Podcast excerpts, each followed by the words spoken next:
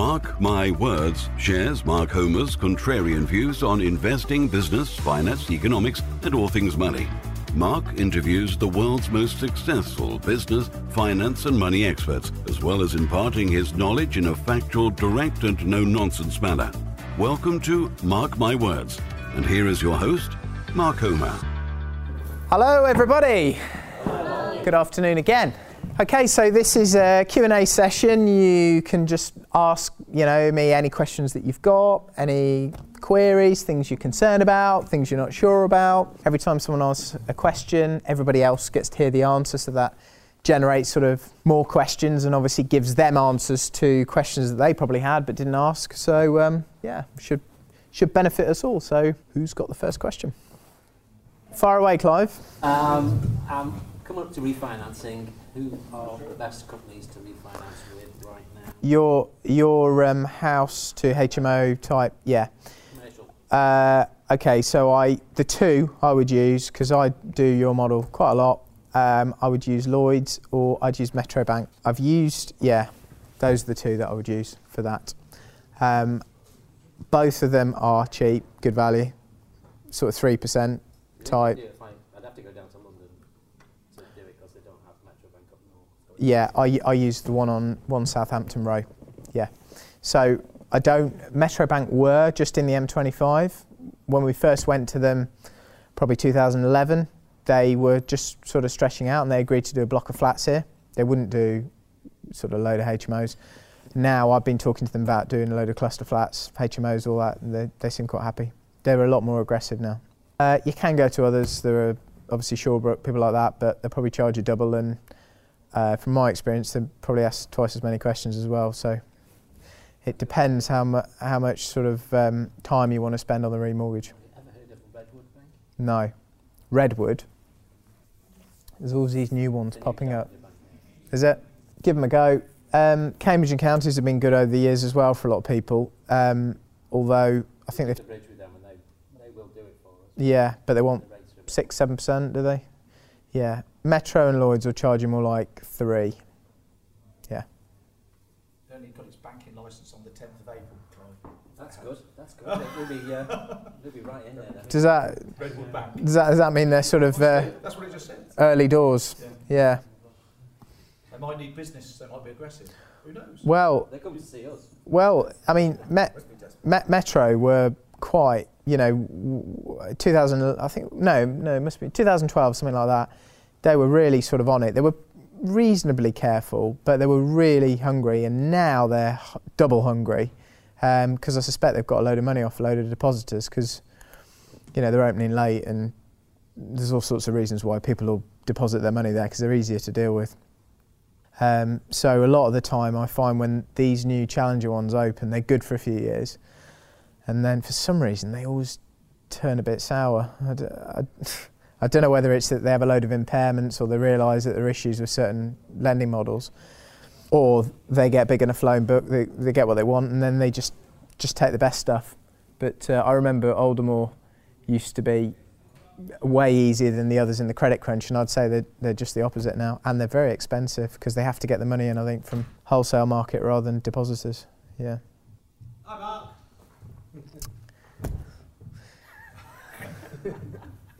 I see him about once a month at the moment. They're, they're actually publishing, uh, part, they're not putting their rates on, but they're actually giving their criteria on their website. Oh, So, What Redwood? yeah. Yeah, yeah. d- I mean, with this commercial type, you know, commercial lending on this sort of stuff, um, generally they don't have a criteria published in the same way, but that can be a good thing. Um, you know, I, I find with the those sort of lenders, you know, Lloyds or maybe RBS would do it now as well. I haven't tried them, but they're, they're very good with development finance now. Um, they, they, they seem to be more flexible. Yeah. I tried Cambridge and Counties as well, though. Well, as I said, we had a, Yeah. we had a reval off them at the beginning when we got the bridge in, so I know that's there. They've done the bridging, have they? They did the bridge Yeah. Okay. So you prefer to go someone else anyway, because usually it shouldn't be like this, but most relationship managers I have, they all say the same thing. if you've done the original bridging or development loan with a bank, often it's easier to go to a new bank because they'll lend you more money. Because often the original bank will only lend you 70% of whatever. Do you know what I mean? Whereas often a new bank coming in will forget what you've spent and sort of go, all right, this is what it's worth. We'll give you 70%, 60, 70% of that. Yeah. It's always been the way. Okay, so next question. Far away. So I've been to talks before where you've spoken about your cluster flat model. Yes. Yeah. Or, or any commercial building. commercial. Yeah. Um, now, do you tend, you've done quite a few of these pubs now. Do you tend Yeah. buy the assets subject to planning for the initial sort of flats, or do you? Yeah, they usually won't accept that. They usually want an unconditional offer. You know, if it's a popular site, they'll go with someone who's unconditional for 20 grand less anyway, or depends on the purchase price. 10% less they'll probably take from someone else who's unconditional. Yeah, because it can really elongate it. That's worth doing with land as well. Like put an offer in to secure something and then quick just get three applicants straight away. Um, thing with land is you need to do surveys as well. So, um, and the surveys cost quite a lot of money.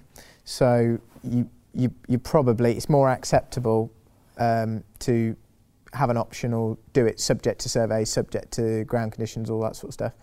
I know some people who uh, around here who do just agree them and then just spend a load of money on surveys and just do it at their risk, because a lot of the time they're losing out on sites to other developers because the other developers are coming in and going, no, it's unconditional, but it's never unconditional. They always, I suppose if you know your area you know yeah, and- that, that's and that's exactly a good reason to do it in the same areas over and over again. But um, yeah, it, it, it's mo- definitely more acceptable to always try and do it subject to surveys and all that sort of stuff. But um, what they'll do, they'll do the surveys anyway, and then say, "Oh, we did the surveys and it's found this, this, and this. You need to knock this off." You, you know what I mean? Just for exchange, yeah. Because often you find things under the ground, whereas with, you know, buildings there, like Damien's talking about, it, it's not such a. You haven't got the same issues, the different issues. Yeah, um, it's more just planning. You, you don't, you know, you're not. Obviously, the building's already there, isn't it? Um, would there be impacted, say, like, depending on the use, what it was used for? Because I think I looked at a site. What contamination? Yeah, I looked at a site and I can't remember what they were doing, but there's a lot of oil on the ground. outside. Yeah, yeah, yeah. Yeah, yeah, and that can that can affect the PD as well. Yeah, so um, yeah, that that you, you may want to get that cleaned up before the planning officer goes out. Um, but, but what I would say is um, you can use land remediation relief. So the, you can claim 150% of the cost of fixing or, or, or decontaminating the site. So petrol stations are a perfect example. They have all the tanks underneath. Lots of developers don't buy them because of all the cost of taking the tanks out and sorting them out. But you can use land remediation relief. It's 150% of the cost of putting it right you get a surveyor out. But yeah, contamination's quite it is an, an important point. Yeah, but how would you qualify for that, assuming what the planning officer isn't aware, or that you, you have to make? the No, no, you, you, no. The onus is not on you to make a planning officer aware of problems. Um, that's his job. Um, I mean, it, it- a lot of the time it, it'll be you know on a search or something like that. But I mean, if it's just oil, sort of on a forecourt, it, that's unlikely to come up in any search. So you you might be able to clean that up. Do you see what I mean? Before any, yeah, they'll usually come out and have a look at the site. Yeah, The other thing I would say is if you have a look at any um, planning applications that have been in the local area, so for example, one that we're involved with, um, the, the area is known just down the road from being in an area that had arsenic on the ground. yeah, Okay. So even though um, it was prior approval, they still asked for a desktop uh, study to start with. yeah, We, we had on our one, we, we're in a cri- critical drain, drainage area. Um, and despite it not being a requirement, they insist, insist, insisted flood risk. upon the flood, an FRA flood, flood risk assessment. Yeah. um, which was considered part of the site at 14 metres high. Next question. Do I think crowdfunding is going to change lending? So, um, as in, is it going to make it sort of easier Yeah. Um, I suspect that it already has added competition, and you probably noticed how much keener the banks are now. Obviously, a lot of that is because um, their balance sheets are repaired largely, but um, a lot of it is just competition. So, example like with that, I've said to the other bank, I've said, well, if it's three months, I'm going to go to another lender, and straight away they're like, whoa, whoa, whoa, you know, we'll sort it out. Whereas if I'd said that three or four years ago, they would probably have just sort of gone, yeah, fine. Um, so, yeah, I think that you know that, that that's definitely increased that situation. Um, I suspect though, in the medium term, um, the FCA are going to introduce more regulation around crowdfunding because um, I think under the surface, in some areas, there's quite a lot of losses for the people who put the money in. Um, I don't think it's all out on the surface yet, but I think it's happening. Yeah, um, it's it's been a bit easy, hasn't it? Do you see it? Do you see it kind of mid mid-term, short-term? When do you think it's going to? I think the FCA have got a review out at the moment, haven't they? Right. Um, and they're um, they're creating new rules, and they'll, they'll be different. You know, there's two sides to it, aren't there? There's equity funding, Yeah. and then there's sort of loans or mortgages. Um, uh, and I suspect the equity stuff's maybe the more risky stuff. Maybe they'll introduce more, you know, the, the most regulation around that. But um, I think they're probably going to do more on both. Yeah. Are you, are you aware of anybody using both? As in, they're offering both. Well, no, using both in a scheme. So using the lending from crowdfunding Yeah.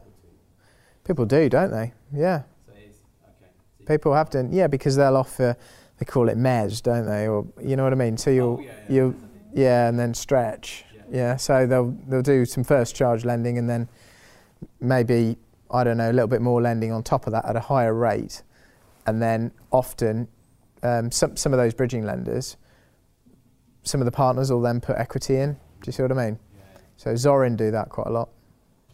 Yeah, bridging. Yeah, they'll uh, if it's a good scheme, then they'll get partners to put um, cash in.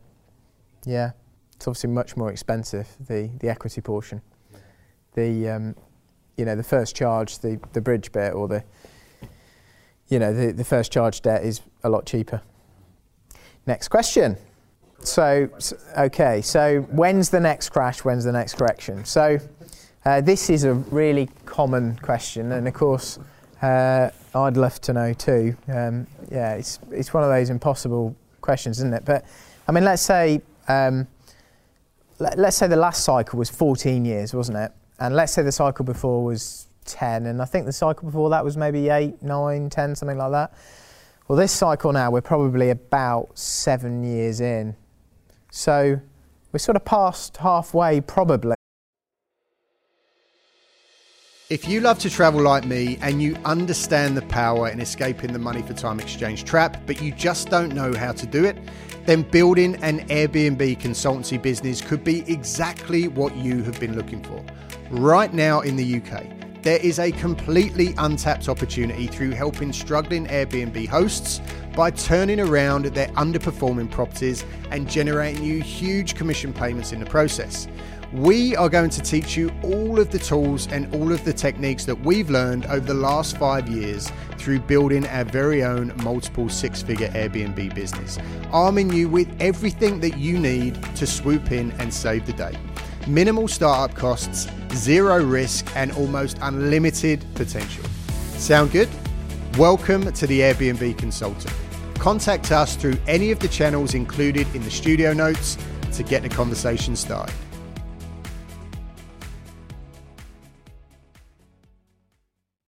aren't we? But A, you don't know how long it is. And, well, yeah, you don't know how long it is. That, that's, that's the, the, you know, because, of course, what happens is all these imbalances and problems and stupid lending and, you know, things that shouldn't happen happen and they build up when you're further into the cycle when, and you're further away from the last crash. But just because that happens, it doesn't mean that that automatically creates a crash. It, it will eventually create a crash, but you need, uh, you know, a sort of match at, you know, a point, a, a, a strike to, to actually happen. And obviously, last time it was, I don't know, mortgage-backed securities, and the time before it was ERM crisis and interest rates went up. That was the thing. That was like the, the straw that broke the camel's back last time, or those two times. Um, but if they hadn't happened, a year later or two years later, something else would have happened and would have created that chain reaction. It, will happen with um, Bitcoin and all that sort of stuff. Um, I'm sure. That, that, hey, I'm not saying there's not a lot of money to be made there. I'm sure there is, but it'll it'll go, you know, a bit like dot com. There'll be and there'll be some which do really well. There'll probably be an Amazon and a, a Google in there as well. I would have thought, but the there'll be sort of 18 Jellyworks which I bought at 5p and were worth a quid by the by tea time, and then the next morning they were bust, and I, I lost my whole student loan and all that stuff. Yeah. yeah. Mind, I guess, in terms of anticipation of, of any kind of correction like that. Yeah. What kind of things are you doing specifically, or do you try to do? So yeah, as you, I think, as you move further into the cycle. Um, you probably don't want to have loads of developments which you're building out and you've got loads of properties you need to sell because they're the people that do get hit during those periods. Yeah.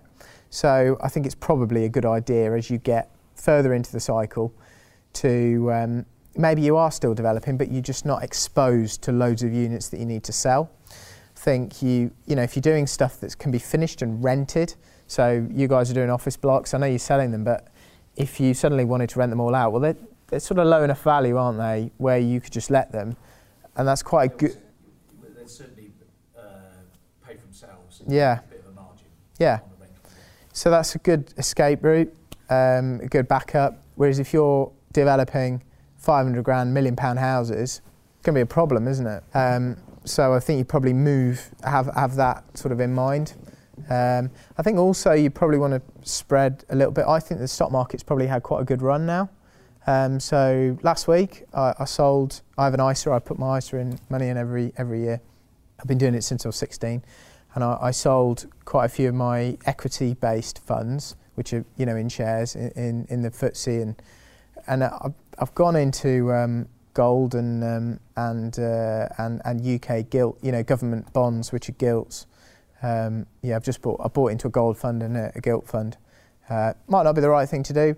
You might not have a, you know, a correction in the stock market for quite a while, but just feels like to me now it's fully valued. So, yeah, there may be a bit of upside, but there's probably not that much upside versus the the potential downside. So, the, the yeah, it's weighted that way, isn't it? So a bit, a bit of diversification. Yeah. Yeah. Cash flow, strength of your cash flow. Yeah. Yeah, that's a better way of putting it. Yeah. yeah. Are you are you building up? I know you like to talk about reserves. Are you building up um, your war chest? I will be. I, I haven't yet. I'm. Um, I've obviously bought some buildings, and um, yeah, it's um, it. No, so I, am not fully into all that yet, um, but I will be doing. Yes. Um, hopefully, um, that will start towards the end of the year as I've got um, I'm able to refine it. I've had to put some cash into some purchases recently, but then that will start coming back again. Um, but yeah, I, I, think it'd be a good idea because I remember, I mean, if I look back now at our purchases, let's say we started buying, I don't know, together maybe 11, 12 years ago, about 11 years ago. If I look at all the purchases over that time, the stuff we bought in 09, 10, 11, it just sticks out like a sore thumb because it's, it's all half. Do you know what I mean? all those little houses, they were very, very cheap. It'll all happen again, I would have thought.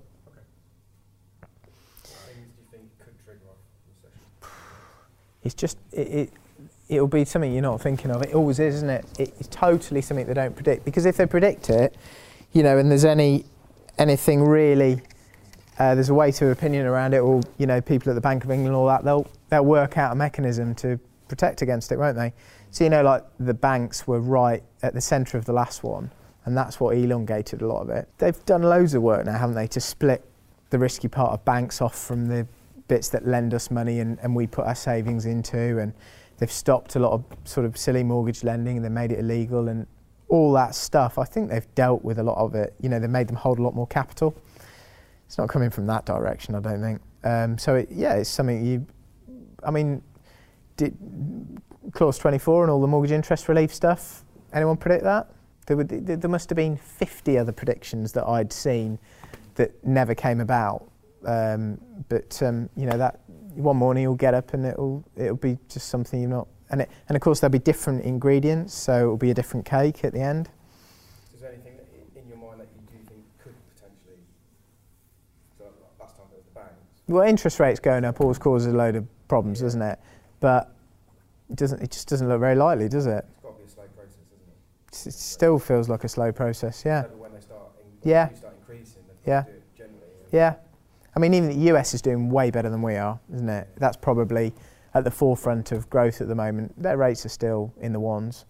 Um, the EU started to come around now. A lot of Italy's doing real, really well, and a lot of the manufacturing figures recently are doing much better. But obviously, the the rate of increase in interest rates in the eurozone, they're talking about maybe starting to put them up, but still looks shallow, you know, in terms of the increases.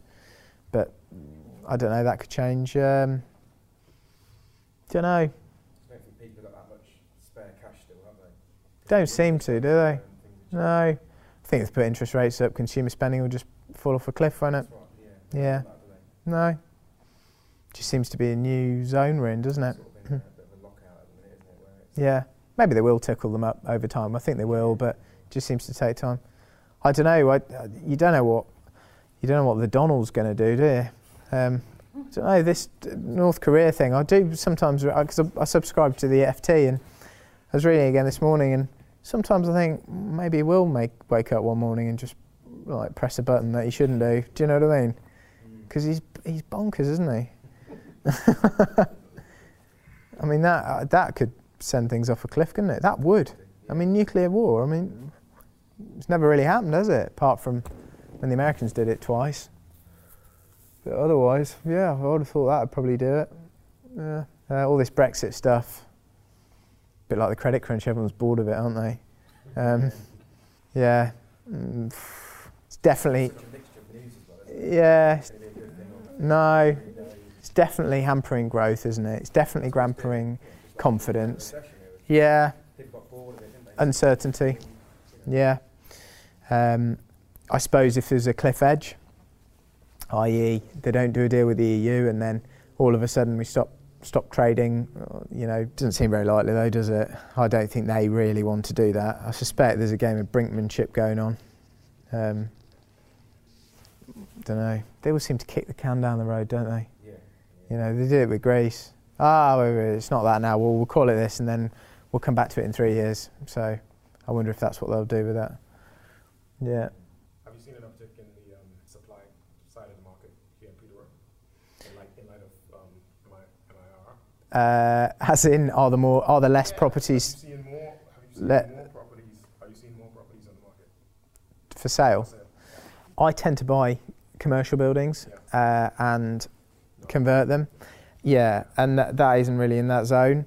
Um, on the low end, sort of ones for sale, there aren't loads more, I wouldn't say. Not really. There's been a massive shift in the amount of people, well, I assume the amount of people buying them for rent. I think there's a lot less people buying them for rent.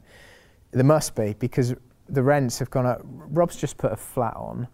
Um, he used to live in it, and I think the last tenant was paying six fifty, something like that. Wayne Wayne's just take. He said, "Oh, the tenant's gone. I'm recommending you new rent is eight nine five, and I think the last tenant probably moved in two years ago, two and a half years. Yeah, so I, that that's the result, isn't it? Those little things have gone to 750, 800, 775. They were at 550 two years ago. yeah, but is that, is that more mortgage regulations and the difficulty in, in first time buyers? I, I think I think it is. Or the demand, is it? Yeah, first time. No, I think first time buyers it's easier for them to buy. Um, I think it's probably easier for them to get mortgages marginally. There's help to buy, obviously on new stuff, but they- they've probably got more help with the existing mortgages as well. I think most of it is less new landlords buying, and apparently most of them have been put off by stamp duty, the extra three percent. A lot of them, Some of that, yeah. I mean, obviously, quite a few of them have been put off by being able to offset the um, mortgage interest, which I think is a bigger thing. Um, but lots of them don't know about that. It's just the negativity in the press around tax and buy to let. And yeah, obviously there's the new PRA rules as well. Yeah, definitely less than buying, less supply, less less buy to let properties, you know, supply and, and therefore rents are going up. In Peterborough. not not rooms though. Rooms don't seem to have gone up. It, single lets seem to have gone up. Don't really know why. Yeah. I've nev- never seen that in yeah, I've been doing this what 15 years, something like that. Mo- I'm probably monitoring it really well for 12 or 13 on the same house type. They were at 450 when I started 12 years ago, and they're now and they were at 550 two years ago. Now they're at 775. Yeah, it's got to be this, I think. It all started March last year. Yeah. Welcome to Peterborough. it's a late. It's the bus. Yeah, I d- I'm sure loads of other Midlands towns have Yeah. uh, the rents are banged up. We've just been behind you guys. You you were at the end of the roller coaster. You you sort of came over the top a while ago, and we're still sort of going up the other end of the roller coaster. Yeah. Well, sorry, the north of England. Well, they've sort of not come out of the recession yet. They're, they're sort of going like that. We're sort of halfway up. yeah. Yeah. I don't know. It depends where you are, doesn't it? It is. It's it's a more mixed picture now. I think. I've noticed it's a more mixed picture than I've ever noticed it being before. Might be because I'm I speak to more people now, and um, I'm probably better at analysing it. But you know, a lot of rents in London are falling, aren't they? And a lot of values in central London have been falling. I don't know if they still are, um, but on the outskirts they're still rising. It's, quite. I just think. I mean, what, what did London go up by percentage-wise? You know, since 2010, it way more than 100%, wasn't it? So, well, these areas haven't. You know, these areas have. I don't know. Since on paper, you know, the average prices maybe they've gone up 30%. It's quite different, isn't it? Yeah, it's a huge gap. So I think there's probably still a lot of catch up to do. Yeah. Yeah, so either a combination of catch up and or falling rents in London. um, Yeah. Because with the where things are now in terms of the, the, the price points, there's also a lot of supply in the market. Yeah. That's sort of dragging rents. This is actually having downward pressure on rents as well. Yeah. Um, so I, I think we're getting it twofold Yeah. perspective. So at some point they'll sort of maybe balance out. Yeah. Probably. Well, it, it, it, it's inevitable, isn't it? Equilibrium will be found. Yeah. And then it'll uh, it'll chug along. Yeah. They may have to reverse some of this tax stuff, and I suspect some of it is stamp duty on more expensive properties as well, because um, you know stamp duty on stuff over a million pounds is massive now. Yes, Yeah. I think that's sort of um, wiped out the like expat Yeah. foreign investors Yeah. coming into London. Yeah. Um, I mean, people are still buying, but not at the levels where, No. where they were, say. the- Can't leave them empty now as well because of ATED. Yeah. Yeah. There's just tax on everything. Yeah. Yeah. Moving is an expensive game now. Yeah.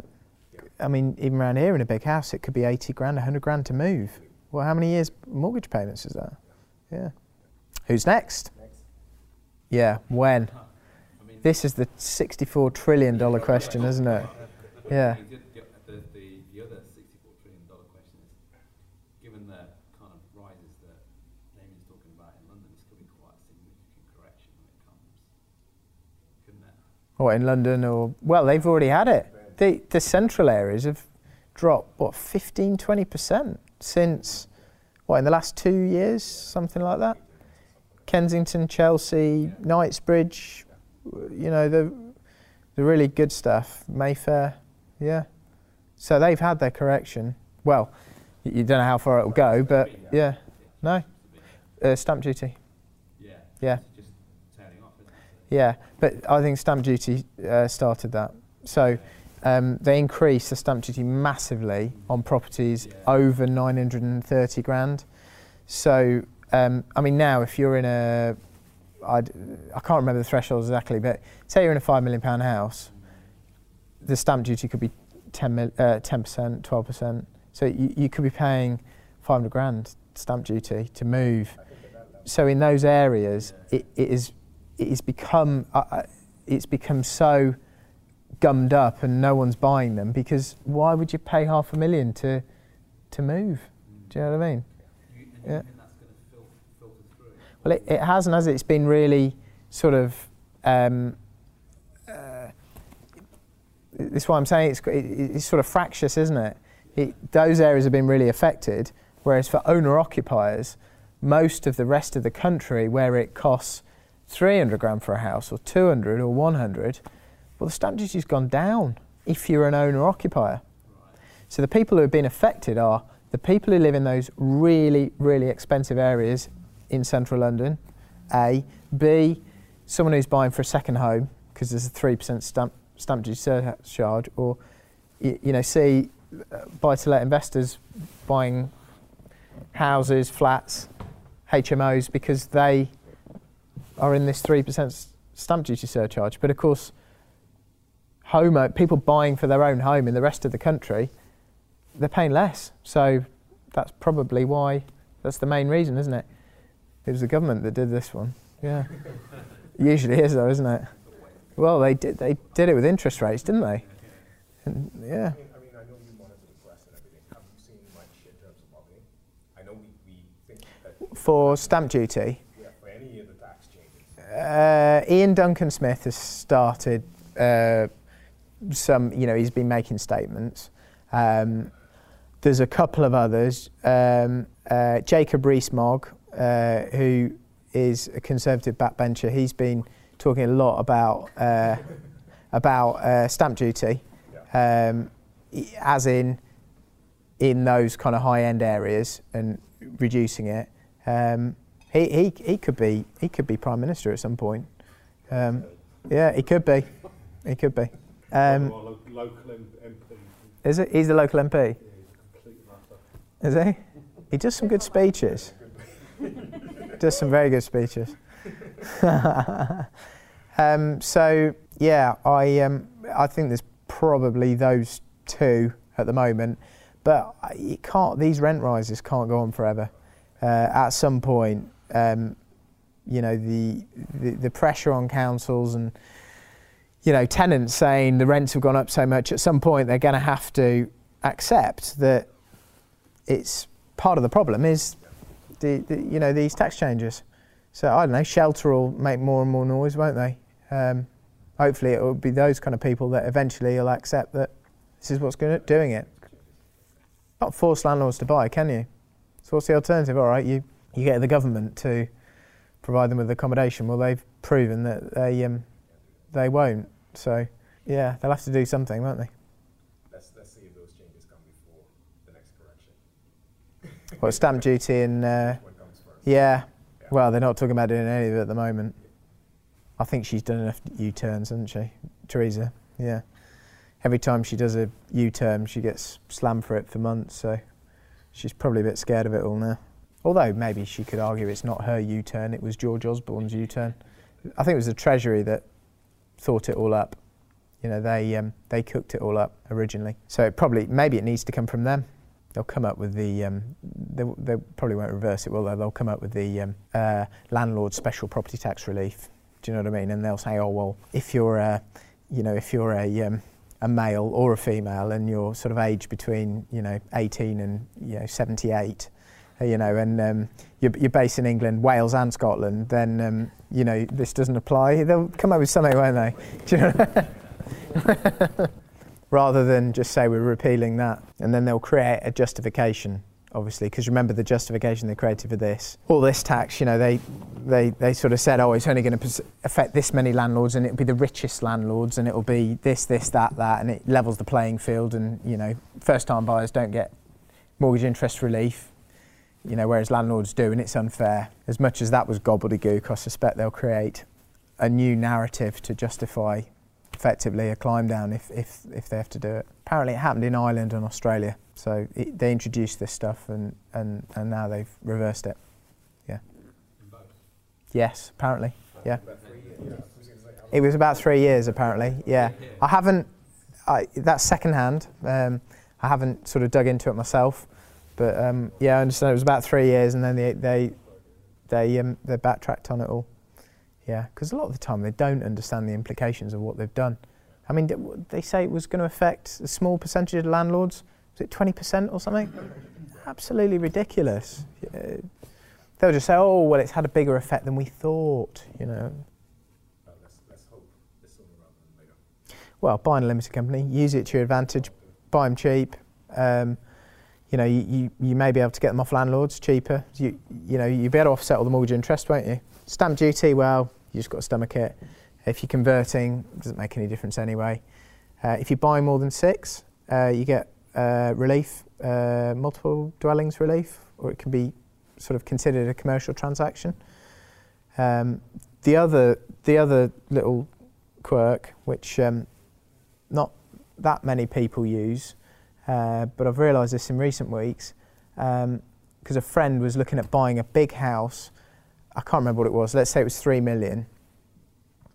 It had quite a lot. It had some fields, some land, and the agent was saying, "Well, you can sort of class those fields as commercial because you know if, if you uh, there's some criteria. Maybe you need to grow something on them or something like that." It then becomes a mixed-use property. And because there's an element of commercial and an element of residential, it's mixed use and therefore the surcharge doesn't apply. So that is another little way around it. You need to make sure you're within the rules on it. I don't know. I don't know exactly what it is you have to grow on it. I think that might, the only restriction that, on that might, it might be with planning as well, because Yeah. if, if, if that's deemed to be out, outside the curtilage of the residential, Yeah. then you, you might have issues idea. Yeah. If, if it's perceived to be inside the curtilage, Yeah. then, then yes, I can see Yeah. Yeah. You need a stamp duty specialist because it's a bit like VAT. It gets very complicated and it is easy to misinterpret the rules and make a mistake. You, you need to get it right. That. And then they can persuade the solicitor because a lot of the time the solicitor doesn't understand and says you can't do it. But if they get an accountant, stamp duty specialist, it's all right, then they'll just go on his advice usually. Next question. Seems like Peterborough, they keep saying Peterborough's now a suburb of London. Do they? Where do they say that? Um, I think that Rob Walker said it. Um, Have you seen it anywhere else? I remember seeing it somewhere. It's Yeah. because the train lines are Yeah. this way and The train is next year. It's reducing to 37 minutes. so Yeah. They're putting new uh, new trains are going on the east coast. Yeah, I'm always a little bit. Um, the problem with trying to predict this stuff is you don't understand the full picture and how much of what it is you're looking at, i.e., HS2 is already priced in and all these other factors. But um, I mean, do you, is the ha- has there been much growth around where the HS2 line is supposed to be going? Keep sending us letters saying, "Oh, this will this affect you?" Blah blah blah. Um, well, not for 20 years now. Oh, it's in 20 years' time. Yeah. Yeah, yeah. Um, You're not going to be there anyway. It's Yeah, like, it's like we've got the the M60 around Manchester now, and the trams moving out to different areas, which Yeah. is a bit like the tube. yeah. It's, you can see it. I think stuff like that, if they do put it in, does make a, a difference. When they electrified the line here, um, apparently house prices went up 15% because electrifying the line reduced the journey time quite a lot. Um, so I think that stuff does. Big roads, you know, if, if they put a new road in and it's quicker and it allows a commute to somewhere big, uh, Manchester or somewhere, you know, that, you know, that would make a big difference. Um, they don't really build many new schools and it doesn't seem to affect it that much but having rental properties around schools and all that definitely helps hospitals they built a new hospital here and it definitely helped the rentals around that area they, they put it in the middle of Breton whereas before it well they're both in Breton but they built a much bigger one. That made a difference. Um, very difficult to predict that is. Yeah. It's it's the say it's the hotspot you know the hotspot thing. Oh this place is going to rise more this place you know, the Olympics, it was all sort of priced in, everyone bought there, but they were sort of buying on the basis that everyone thought the Olympics was going there, so they were sort of paying a price. Seems, always seems like the southwest of an area is the prime place. to- Southwest. Oh, in the country. mean the whole country. I just mean if you go in the southwest of London, that's better than the northeast of London. Do you know why that is? Because the predominant um, the predominant wind in this country moves from west to east. So you know, if you you had sort of factories uh, and that sort of stuff years ago, they they they yeah they they'd sort of you know the wind would blow all the fumes and all the crap towards the east. So I know whenever I'm flying, the the wind is always well usually it does move, but predominantly you know it's sort of that way. It, it's about I don't know 270, 280, something like that degrees, which is west, moving moving east. It's westerly, heading east. Yeah.